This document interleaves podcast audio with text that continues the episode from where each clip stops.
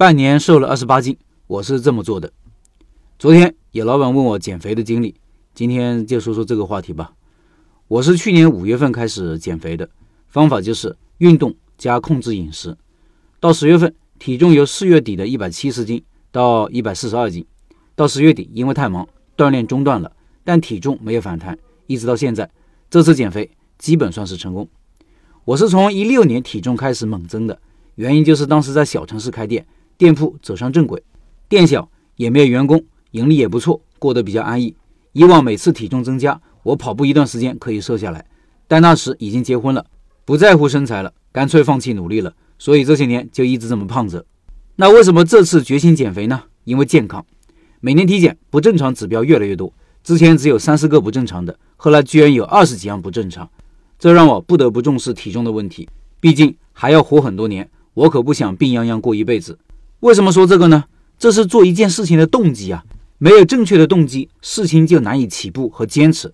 你说健康重不重要？当然很重要啊，我们没有理由忽略生命中最最重要的东西。我是怎么减的呢？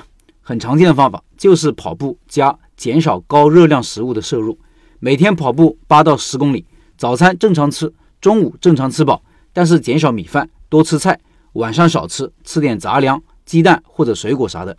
但是请注意，如果你直接按照我上面的方法做，估计坚持不下来，要慢慢来。比如跑步，如果你很长时间没锻炼过，大概率是跑不下来的。我能做到每天跑八公里以上，也是用了将近一个月时间。一定要循序渐进，开始只能慢跑，开始你可能跑两公里就跑不动了，心肺功能和肌肉组织都跟不上，非常的难受。这时候，如果你逼着自己跑十公里，第二天起床的困难，你可以第一个星期每天跑两公里，第二个星期每天跑三公里，第三个星期每天跑五公里，慢慢往上加。到了第四个星期，心肺功能和肌肉组织都差不多适应运动的节奏了，你就可以多加一点。具体每天能跑多少，就看自己的体能了。不建议超过十公里，因为过犹不及，超负荷也容易放弃。运动量多少合适呢？主要看你能不能长期坚持。比起运动，饮食的控制更重要。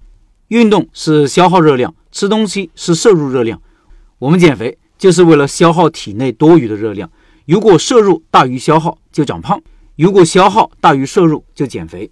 减肥期间一定要让消耗大于摄入。如果你只是运动，但是饮食不加以控制的话，运动的效果会大打折扣。而且控制饮食减肥会来得更加容易。举个例子，一碗米饭热量大约三百大卡，像我的体重，跑五六公里的消耗也就三百大卡。你愿意少吃一顿米饭，还是愿意多跑五六公里呢？我愿意少吃米饭，因为跑步很难受啊。少吃米饭很饿怎么办？注意我前面的说法哦，我没有说节食，我说的是控制饮食，就是说你还是要吃饱，只是改变你的饮食结构，少吃高热量食物，多吃低热量食物。少吃一碗米饭，我就多吃点蔬菜呀，同样能填饱肚子，但是热量少了很多。以前我中午都要吃一碗半米饭。现在吃的米饭估计是之前的五分之一了。我不建议节食，节食就意味着饿肚子，少吃东西甚至不吃，那是很难受的。一方面营养跟不上，另一方面体重会反弹，容易暴饮暴食。别忘了我说的那个原则，就是你采取的措施一定是能够长期坚持的，否则就不合理。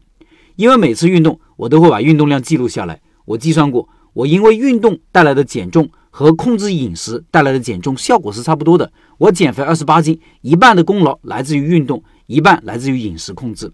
你也可以这样理解：如果你只是运动不控制饮食，或者只控制饮食而不运动，减肥的时间要长一倍。减肥的目标达到以后，可以减少运动量，但是也一定记住饮食也要控制。不长胖不反弹就是新目标了。不长胖，摄入的热量就要等于消耗的热量，这个并不难。你少运动了，就少吃点。你一不小心多吃了，就多运动一下。反过来说也成立，你多运动了，就可以多吃点。想多吃一点，吃完后就多运动一下。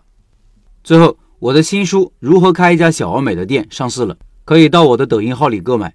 我对接的是机械工业出版社的官方旗舰店，优惠力度大，保证正版。抖音里搜索“开店笔记”就可以找到我了，找到第一个顶字的视频，点开就可以看到购买链接。